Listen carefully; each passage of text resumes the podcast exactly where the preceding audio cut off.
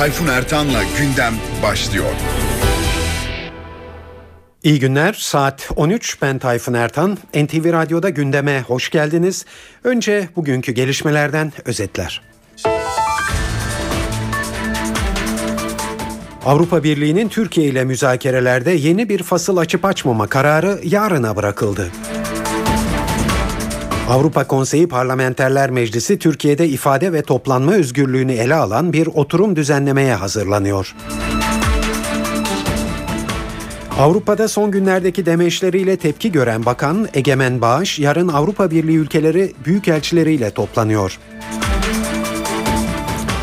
Amerikan Ulusal Güvenlik Kurumu'nun telefon ve internet kayıtlarını izlediğini kamuoyuna sızdıran eski istihbaratçı Edward Snowden, Ekvador'dan sığınma talebinde bulundu. Ve bugünkü canlı yayın konuğumuz TÜSİAD Avrupa Birliği temsilcisi Bahadır Kaleağası.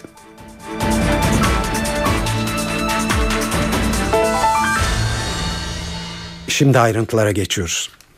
Türkiye ile Avrupa Birliği arasında Gezi Parkı eylemlerinin gerginliği yaşanıyor.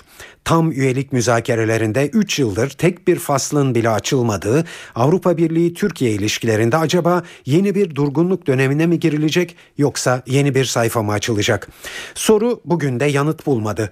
Bu sabah Lüksemburg'da toplanan Avrupa Birliği daimi temsilcileri yeni faslın açılıp açılmaması kararını gündemlerinden çıkardılar ve kararı siyasetçilere bıraktılar. Konunun yarın üye ülkelerin Avrupa Birliği'nden sorumlu bakanlarının katılacağı toplantıda ele alınması bekleniyor. Ayrıntıları NTV Brüksel temsilcisi Güldener Sonumut anlatıyor. Koreper toplantısında yani AB ülkelerin büyükelçilerini bir araya getiren toplantıda Türkiye ile 22 nolu başlık yani bölgesel politikalarla ilgili başlığın müzakereye açılıp açılmaması konusunda karar alınması öngörülüyordur. Ancak gerek AB dönem başkanını üstlenen İrlanda'nın girişimde bulunmaması gerekse e, Almanya'nın büyükelçinin henüz bu konuda bir karar alacak durumda olmadığını açıklamasından dolayı karar yarın yapılacak olan Avrupa Birliği'ni ülkenin Avrupa işlerinden sorumlu devlet bakanlarını bir araya getiren Genel İşler Konseyi'nde ele alınacak. Burada iki önemli unsur var. Bunlardan bir tanesi Almanya'da gerek Almanya Dışişleri Bakanı Guido Westerwelle'nin Almanya Başbakanı Angela Merkel'le bir görüşme yapması öngörülüyor. Doha'da Dışişleri Bakanı Ahmet Davutoğlu ile bir araya geldi. Uzun bir konuşma yapıldı. Bunun neticesinde Angela Merkel'le bir görüşme yapılması öngörülüyor. Ardından da dönem başkanlığın eğer 26 Haziran'da söz konusu başlık açılamaz ise o zaman hangi tarihte açılabileceğine dair bir opsiyon üzerinde çalışılması gerekiyor. İşte bütün bunların e, netleşmesi için ve özellikle kararın siyasi düzeyde alınması için toplantı ve Türkiye ile ilgili karar yarına ertelendi. Bugün öğleden sonra AB Dış Politika Yüksek Temsilcisi Catherine Ashton başlıkla ilgili olarak son bilgiler hakkında bakanlara bilgi verecek. Ayrıca da gerek Ankara'da yapmış olduğu temaslarla ilgili olsun gerekse üye ülkeler nezdindeki tutmuş olduğu nabız hakkında bilgi verecek ve bunun ışığında da opsiyonlarla ilgili olarak hem bakanlara hem de büyükelçilere bilgi verecek. Avrupa Konseyi Parlamenterler Meclisi Genel Kurul toplantıları bu hafta Strasbourg'da yapılıyor. Meclis bu sabah Türkiye'de ifade ve toplanma özgürlüğü çerçevesinde son zamanlarda gerçekleşen gösterileri ele alan özel bir oturum düzenlemesine ilişkin önerileri tartıştı ve perşembe günü bir karar tasarısı oylanacağını duyurdu. NTV Strasbourg muhabiri Kayhan Karaca'yı dinliyoruz. Gezi Parkı eylemleri ve sonrasındaki protestolar Avrupa gündeminden düşmüyor. Konu bu hafta Türkiye'nin de üyesi olduğu Avrupa Konseyi'nin gündemine geliyor. Avrupa Konseyi Genel Sekreteri Torbjörn Jagland konuyu Başbakan Erdoğan'la özel olarak görüşmek üzere yarın Ankara'da olacak. Jagland'ın bu görüşmede Gezi Parkı eylemleri bastırılırken polisin kullandığı aşırı ve orantısız güç konusunda kendisine ulaşan endişeleri Türk hükümetine aktaracağı belirtiliyor. Jagland geçen hafta bir Malta gazetesine verdiği demeçte Türk polisinin aşırı müdahalesinin Avrupa standartlarıyla uyuşmadığını söylemişti. Türkiye Barolar Birliği de geçtiğimiz günlerde Avrupa Konseyi Genel Sekreterine başvurup Gezi Parkı eylemleri kapsamında Türkiye'nin Avrupa İnsan Hakları Sözleşmesi'nden kaynaklanan yükümlülükleri konusunda Ankara'dan bilgi talep etmesini istemişti. Gezi Parkı eylemleri bu hafta Strasbourg'da toplanan Avrupa Konseyi Parlamenter Meclisi'nin de gündeminde olacak. Aralarında Türkiye'nin de bulunduğu 47 Avrupa ülkesinden parlamenterleri bünyesinde toplayan meclis 27 Haziran Perşembe günü toplantı, medya ve ifade özgürlüğü için eylemler ve tehditler başlıklı özel bir genel kurul oturumu düzenleyecek. Bu oturumda öncelikli olarak Türkiye'deki protesto eylemlerinin gündeme gelmesi bekleniyor. Oturum sonunda bir de karar tasarısı oylamaya sunulacak. Avrupa Konseyi Parlamenter Meclisi Siyasi Denetim Komisyonu da yarın Strasbourg'daki toplantısında Gezi Parkı eylemlerini görüşme kararı aldı. Türkiye Avrupa Konseyi Parlamenter Meclisi'nde 7'si AKP, 3'ü CHP, biri MHP, biri de BDP'li olmak üzere toplam 12 parlamenterle temsil ediliyor. Kayhan Karaca, NTV Radyo, Strasbourg. Fasıl krizi ve Türkiye'nin Avrupa Birliği ile yürüttüğü müzakereler yarın Ankara'da Avrupa Birliği elçileriyle değerlendirilecek.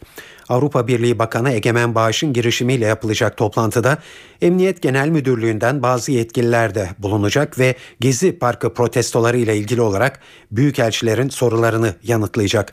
NTV muhabiri Ercan Gürses'i dinliyoruz. Görüşme yarın saat 13'te öğle yemeği şeklinde Avrupa Birliği Bakanlığı'nda gerçekleşecek. Bakan Bağış Avrupa Birliği'nin büyükelçileriyle görüşecek. Tabi görüşmenin ana gündem maddesi Gezi Parkı eylemleriyle birlikte başlayan gerilim. Farklı görüşlerin sıkça dillendirilmesi Gezi Parkı eylemlerinin ardından Avrupa Birliği'nden yapılan açıklamalar özellikle yönetici ve devlet adamı düzeyinde, başbakan düzeyinde gelen açıklamalar Gezi Parkı eylemlerinde polisin oransız güç kullandığı iddiası yönündeydi. Tabi hükümetten de açıklamalar gelmişti. Başbakan Erdoğan'ın tepkisi vardı ama Avrupa Birliği Bakanı Egemen Bağış'ın tepkisi biraz daha sertti. Almanya Başbakanı Angela Merkel ile Egemen Bağış arasında özellikle demeçler karşılıklı olarak verilmişti. Bu demeçlerin ardından Türkiye'nin Berlin Büyükelçisi Almanya'da Dışişleri Bakanlığı'na ve Almanya'nın Ankara Büyükelçisi de Türkiye'de Dışişleri Bakanlığı'na çağrılmıştı. Tabi bu gerilimin ardından yine aynı şekilde Avrupa Birliği'nin yeni faslını Türkiye ile ilgili müzakere başlığını açmayabileceği iddia edilmişti. Bütün bunların yanında da bu yemeğin son derecede önemli olduğu ortaya çıkıyor. Yarın saat 13'te Avrupa Birliği Bakanı Egemen Bağış bütün bu gerilimlerle ilgili olarak Avrupa Birliği'nin Ankara Büyükelçileriyle bir araya gelecek. Görüşme bakanlıkta olacak. Avrupa Birliği yeni müzakere faslı açılıp açılmamasında son sözünü yarın söyleyecek. Acaba bu olumsuz bir karar olursa zaten Amerika'da Fed kararının ardından çalkantılı günler geçiren ekonomi daha da belirsizliğe sürüklenir mi sorusu gündeme geliyor. Maliye Bakanı Mehmet Şimşek bu konuda iyimser. Şimşek yeni faslın açılmamasının ekonomiyi olumsuz etkilemeyeceğini söylüyor. Ben bir endişe taşımıyorum. Avrupa Birliği süreci Türkiye için önemlidir. Ancak piyasalar açısından baktığınız zaman yani e, fasılların açılıp açılmaması önemli bir gösterge olmamıştır. Bir faslın açılıp açılmamasıyla Türkiye ekonomisinin performansı arasında bir ilişki kurmak çok zor, e, anlamlı değil. Son 3 yılda hiçbir fasıl açılmamasına rağmen Türkiye ekonomisi krizden çok güçlü bir şekilde çıkmış, yoluna devam etmiş. Piyasalar bunu takdir etmiş. Hatta e, yatırım yapılabilir kategoride e, not e, verilmiştir Türkiye'ye. Gezi Parkı protestolarında göstericilere yönelik tutumu nedeniyle eleştirilen polise Başbakan Erdoğan bugün yine sahip çıktı. Eylemlerin ilk gününde polis hatalar yapmış olabilir diyen başbakan bu kez güvenlik güçlerinin kahramanlık destanı yazdığını söyledi. Başbakan polise teşekkür etti. Sizi medyaya ve Türkiye'nin hasmı çevrelere asla yıprattırmayacağız dedi. Olaylar başladığı andan itibaren polisimiz son derece itidalli, son derece tahammüllü davrandı. Her türlü medyayı, her türlü sosyal medya aracını kullanarak polisimize çok ağır saldırılar yapılmasına rağmen polisimiz soğukkanlılıktan asla taviz vermedi. Bu gösterilerin hiçbir aşamasında polisimiz demokrasinin dışına çıkacak, hukuku çiğneyecek, özgürlükleri kısıtlayacak bir tavrın içinde olmamıştır. Polisimiz amirlerinden aldığı emirle kendilerine tanınan yetki çerçevesinde hukukun içinde kalarak meşruiyet içinde kalarak görevini başarıyla yerine getirmiştir. Daha önce de ifade ettiğim gibi polisimiz çok önemli, çok zorlu bir demokrasi testinden başarıyla geçmiştir. Polisimiz bir başka ülkede yaşansa asla tahammül edilmeyecek saldırılara, tahriklere, hukuk dışına kesinlikle çıkmadan karşı koymuş ve adeta bir kahramanlık destanı yazmıştır. Böylesine uzun soluklu bir mücadeleyi, vakarını, disiplinini bozmadan 48 saat adeta aç susuz kalarak sürdürebilmek açık söylüyorum sadece bizim polisimizin başarabileceği bir iştir. Polisimiz üzerinden ülkemize operasyon yapmasına da müsaade etmeyiz. Polisimize hakaret edenler Yunanistan'ı görmüyor mu? Almanya'yı görmüyor mu? İngiltere'yi görmüyor mu? Bizim polisimizin yapmadıkları orada çok çok aşırı derecede fazlasıyla yapılıyor. Saat 13.10 NTV Radyo'da gündem programını dinliyorsunuz. Evet e, bugünün ağırlıklı konusu Avrupa Birliği ile e, Türkiye arasındaki ilişkiler ve müzakerelerde yeni bir e, başlık açılıp açılmayacağı. Tabii e, bütün bu ilişkiler Gezi Parkı olaylarının e, gölgesinde gelişiyor. Bu konuda e, bir e, mülakatımız olacak birazdan. Canlı yayın konuğumuz TÜSİAD Avrupa Birliği temsilcisi Bahadır Kaleağası olacak.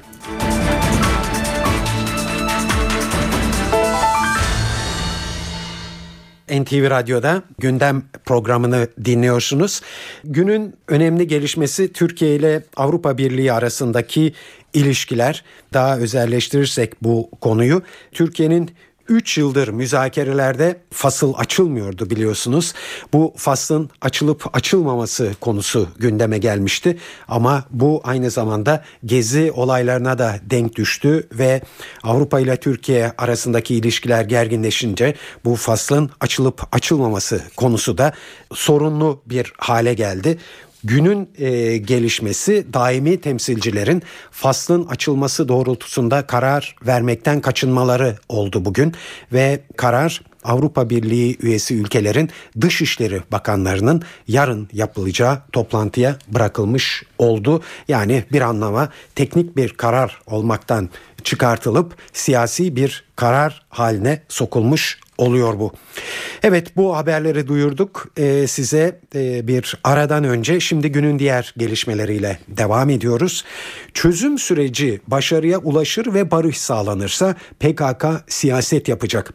İşte bu sözler bu açıklama BDP eş başkanı Gülten Kışanak'tan geldi. Diyarbakır'da konuşan Kışanak sürecin nihayete ermesi için herkese görev düştüğünü söyledi.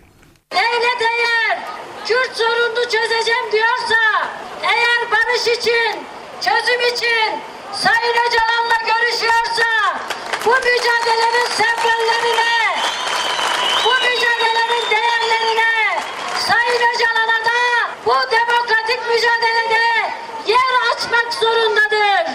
Demokratikleşmeyi sağlarsak, barışı sağlarsak, normalleşme sürecine geçebilirsek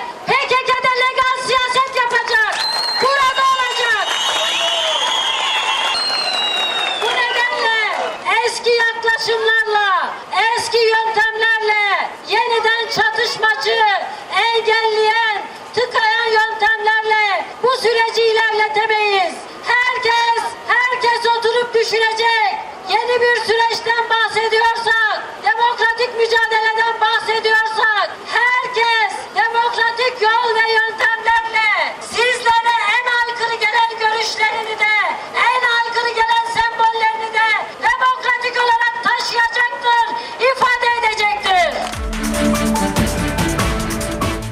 Devlet protokolünde Cumhurbaşkanından sonra gelen devlet başkanlığı seçiminde e, affedersiniz e, meclis başkanlığı seçiminde adaylık süreci başladı. Adayların cuma gününe kadar belirlenmesi gerekiyor. Seçimin ilk turu 2 Temmuz'da yapılacak. Seçimlere göre yarışın hala meclis başkanı olan Cemil Çiçek'le Anayasa Komisyonu Başkanı Burhan Kuzu arasında geçmesi bekleniyor. Ancak meclis başkanlığı için ismi geçenler arasında Gümrük ve Ticaret Bakanı Hayati Yazıcı da var. Mecliste başkanlık seçimi gizli oyla yapılıyor.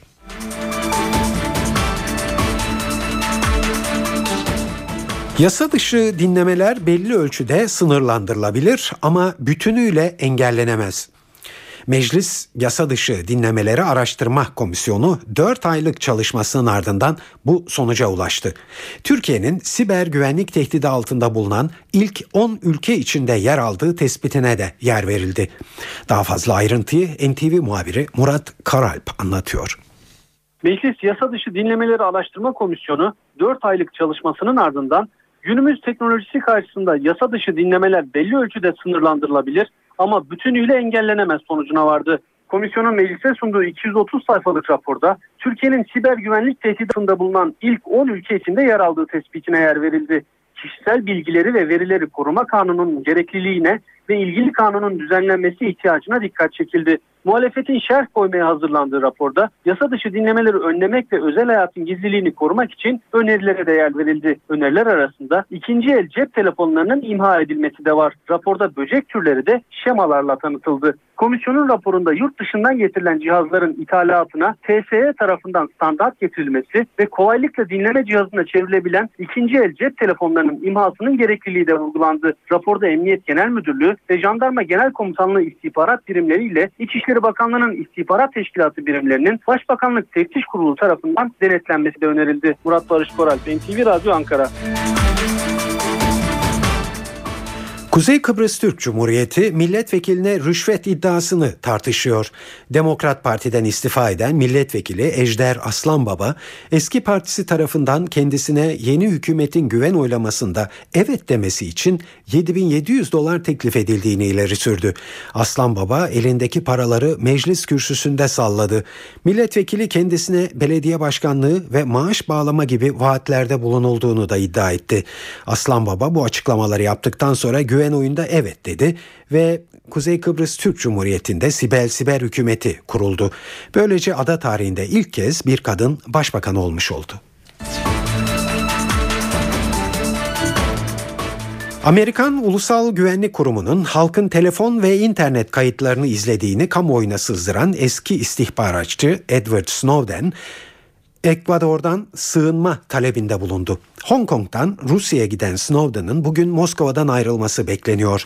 Gelen bilgiler eski istihbarat görevlisinin önce Küba'ya oradan da Venezuela'ya gideceği yönünde.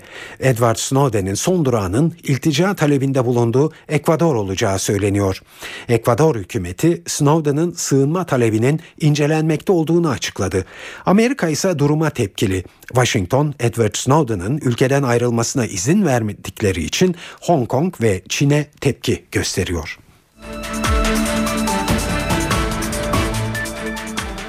Mısır'da Cumhurbaşkanı Muhammed Mursi ile muhalifler arasındaki tansiyon yükseldi, ordudan uyarı geldi. Genelkurmay Başkanı Abdülfettah Esisi ordunun ülkede olup bitene sessiz kalmayacağını söyledi. Esisi ordunun Mısır'ın karanlık bir tünele sürüklenmesini durdurmakla görevli olduğunu vurguladı. Mısır Genelkurmay Başkanı toplumda bir bölünme olduğunu, bunun sürmesinin Mısır devleti için bir tehdit oluşturduğuna işaret etti. Esisi Cumhurbaşkanı Mursi ile muhalifleriyle uzlaşmaya varmaları için bir hafta süre tanıdı. Bu açıklamanın ordunun Cumhurbaşkanına bir uyarısı olduğu yorumu yapılıyor. Muhalifler Cumhurbaşkanlığının birinci yıl dönümü olan 30 Haziran günü Mursi'yi istifaya zorlamak amacıyla dev gösteriler düzenlemeye hazırlanıyor. Muhalifler ayrıca Mursi'nin yönetimi bırakmasını isteyen bir dilekçeye 13 milyon imza atılmış olduğunu duyuruyorlar. Evet bir gündem e, programının spor bölümüne geldik şimdi. E, bugün spor dünyasında neler olup bittiğine bir göz atıyoruz. Türk futbolunda gözler İsviçre'den gelecek habere çevrildi. Şike soruşturması ile ilgili UEFA Disiplin Kurulu'na savunmalarını veren Beşiktaş ve Fenerbahçe ile ilgili kararın açıklanması bekleniyor. Beşiktaş heyeti Cuma, Fenerbahçe heyeti ise Cumartesi günü İsviçre'nin Lyon kentindeki UEFA merkezine giderek savunmalarını yapmıştı. Fenerbahçe'de gözler UEFA kararına çevrildi. Olası bir Avrupa'dan men durumunda zorlu süreci yönetmek adına transfer görüşmelerine kısa bir süre için ara verildi. Başkan Yıldırım'ın da ceza alması durumunda kulüp olağanüstü kongreye gidecek. Cardoso transferi ve Ersun Yanal isminin resmen açıklanması gelinen noktada mümkün görünmüyor. Ancak UEFA kararının olumlu olması halinde Başkan Aziz Yıldırım tam anlamıyla bir şova hazırlanıyor. Taraftarı ayağa kaldıracak bir transferle Fenerbahçe yeni sezona merhaba diyecek. Türkiye Futbol Federasyonu geçtiğimiz hafta yabancı sınırlaması konusunda aldığı karardan geri adım atmaya hazırlanıyor. Altısı maç kadrosunda olmak üzere 10 yabancı kararı ile ilgili kulüplerin tepkileri artarken federasyon yetkilileri başkanlarla bir araya gelerek yabancı sınırlamasını yeniden masaya yatıracak. Alınan kararın ardından Süper Lig kulüplerinin ardı ardına gelen sert açıklamaları ve gelen tepkiler nedeniyle 6 artı 0 artı 4 kuralından vazgeçmeyi düşünen Futbol Federasyonu'nun hafta içerisinde toplantı yaparak geçtiğimiz sezon uygulanan 6 artı 2 artı 2 sistemine geri dönüş yapması bekleniyor. Akdeniz oyunlarında mücadele eden 19 yaş altı milli futbol takımı Bosna Hersek'i 5-2 yenerek yarı finale yükseldi. Genç milliler yarın Tunus'la finale kalabilmek için karşı karşıya gelecek. Ülkemize düzenlenen 20 yaş altı Dünya Kupası'na dün E ve F grubunda oynanan maçlarla devam edildi. Şili geriye düşmesine karşı Mısır 2-1 yenmeyi başardı. Günün Bursa'da oynanan diğer maçında Hırvatistan ilk yarıda attığı tek golle Uruguay'ı 1-0 mağlup etti. Brezilya'da devam eden Konfederasyon Kupası B grubunda İspanya Nijerya'yı 3-0, Uruguay'da Tahiti'yi 8-0 mağlup etti. Boğalar yarı finalde A grubu ikincisi İtalya ile karşı karşıya gelecek. Uruguay finale kalabilmek için A grubunun lider bitiren ev sahibi Brezilya ile oynayacak.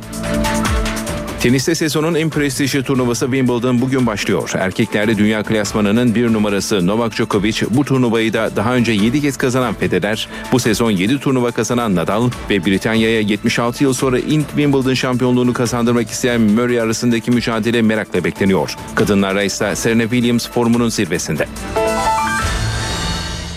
NTV Radyo'da gündem programı devam ediyor. Ben Tayfun Ertan. Şimdi bugünkü yayın konuğumuzu e, sizlere tanıştıracağım. TÜSİAD Uluslararası Koordinatörü Avrupa Birliği temsilcisi e, Sayın Bahadır Kale Ağası karşımızda. Kendisiyle Türkiye ile Avrupa Birliği arasında şu son dönemde gerginleşen ilişkileri e, konuşacağız. Bahadır Bey yayınımıza katıldığınız için çok teşekkürler. Hoş bulduk Tayfun Bey. Ben size hemen bugünkü kararla e, başlayalım e, önerisinde bulunsam e, Bahadır Bey. Daimi temsilciler bu bölgesel politikalar faslını açma konusunda bir karara varamadılar ve 3 yıldır herhangi bir müzakere başlığı açılamıyor. Tam bir fırsat doğmuşken ilişkiler bir kez daha gerilmiş durumda. Siz neye bağlıyorsunuz daimi temsilcilerin konuyu bakanlara bırakmasına? Siyasi bir karar niteliği kazanıyor galiba iş öyle mi? Evet 27 tane Avrupa Birliği ülkesinden sadece Almanya ertelemek istiyor. Ee, kendisinde seçimler var. Türkiye'de de durum e, karışık. Türk hükümetinden de karışık sinyaller geliyor. Ee, bu kararı e, erteleyelim diyor. Ee, bir yani teknik yapısını hazırlayalım ama bir iki tane de sorun da var hala diyor. Onları daha aşarız belki. Ee, karar Eylül'deki Alman seçimlerinden sonraya kalsın. İşte Eylül sonu, Ekim başı gibi istiyorsanız o zaman hatta birkaç tane daha başlık açabilirsiniz ee, gibi bir e, yaklaşım içindeler. Tabii açılmaya hazır aslında birçok başlık vardı. E, fakat bunların bir kısmı Türkiye temediği için açılmıyordu veya hazır olmadığı için açılmıyordu. Avrupa Birliği'nin hani her an açalım diye bildiği başlıklar arasında örneğin sosyal politika var. Yani Türkiye'de insanların e, sosyal yaşı standartlarını, iş güvenliği konusu, e, kayıtlı çalışma e, konuları iş yerinde e, kadın erkek eşitliği gibi birçok konuyu ilgilendiren e, sosyal politika e, başlığı vardı örneğin. Henüz bu açılamadı. E, yani Türkiye istemediği için e, veya hazır olmadığını söylemediği için kamu ihalelerinin saydam e, hesap verebilir bir şekilde olması ile ilgili bir başlık var. E, o da e, açılamıyor. E, yine rekabet politikası orada da devlet yardımları ile ilgili bir Türkiye'nin atması gereken bir iki adım var. Onları atarsa hemen açılmaya hazır. E, o da e, henüz açılamıyor. E, dolayısıyla bu bölgesel e, politika e, başlığı kalmıştı geriye. E, bir de e, özellikle AB komisyonunun çok istediği e, bağ açılmasını e, bir, iki başlık daha var. Bunlar e, hukuk devleti, yargının bağımsızlığı, özgürlükler e, ile ilgili konular. E, o başlıklarla sanıyorum e, bir iki ay içinde e, gündeme gelmeye evet. hazır hale e, gelmekteydiler. Fakat Almanya e, AB içinde bir kriz yarattı. Hem Türkiye ile ilişkilerini yarattı hem de Avrupa Birliği içinde bir kriz yarattı. E, çünkü diğer ülkeler tabii pek memnun olmadılar Almanya'nın bu politikası. Hatta ve hatta şunu söyleyeyim Almanya'nın kendi içinde de bir sorun. Zira e, liberal ve sosyal demokrat bir koalisyon e, hükümeti var. E, ve de Dışişleri Bakanı Liberal Parti'nin de başkan olan Westerwelle ve kendisi zaten başlık bir an önce açılsın diye çalışıp diğerlerini ikna etmişken yani Almanya adına Alman Dışişleri Bakanı diğer tüm ülkeleri e, ikna ediyor. E, çok e, ön planda bir rol oynuyor düşünün. E, başlığı açılmaya hazır hale getiriyor. E, o sırada birdenbire koalisyon ait olduğu koalisyon hükümetinin büyük ortağı olan Başbakan Merkel hayır biz istemiyoruz. Yani parti parti siyaseti Almanya siyasetinin önüne geçmiş oluyor bu söylediğinizde. Evet, evet bu Almanya için çok alıştığı geldik bir durum değil. Ee, işte Türkiye'deki e, gelişmeler, bunların e, Gezi Park olayları, bunların e, Alman basınına yansıyışı, Türk hükümetinden gelen e, çeşitli açıklamalar, bütün bunları üst üste koyarak e, kendince bir bahane e, barikatı e, oluşturmuş. Peki durumda. biraz da o tarafına değinir misiniz işin? Yani Almanya'nın bunu bahane olarak bile kullanıyor olsa ne bileyim en azından kamuoyu önünde çok da sıkıntı yaratmıyor böyle bir bahaneyi kullanıyor olması. Ee, Gezi Parkı olaylarının Almanya'nın bu tavır tavrında etkisi e, ne kadar büyüktür, ne kadar etkileyici, ne kadar belirleyici olmuştur? Şöyle oldu. Tüm Alman basınında ve tüm tabii Almanya'daki tüm sivil toplum kuruluşları, tüm siyasi partiler gezi gösterilerine karşı güvenlik güçlerinin müdahale şeklini çok e, açık bir şekilde eleştirdiler. Yani dünyanın her yerindeki görüşmelere de zaten bu tip yönde olursa böyle bir tepki veriliyor ama söz konusu bir aday ülke AB ile müzakere halindeki bir ülke olunca tabii ki bu daha da. Arkasından çeşitli siyasi açıklamalarda da aynı algı oluştu Almanya'da.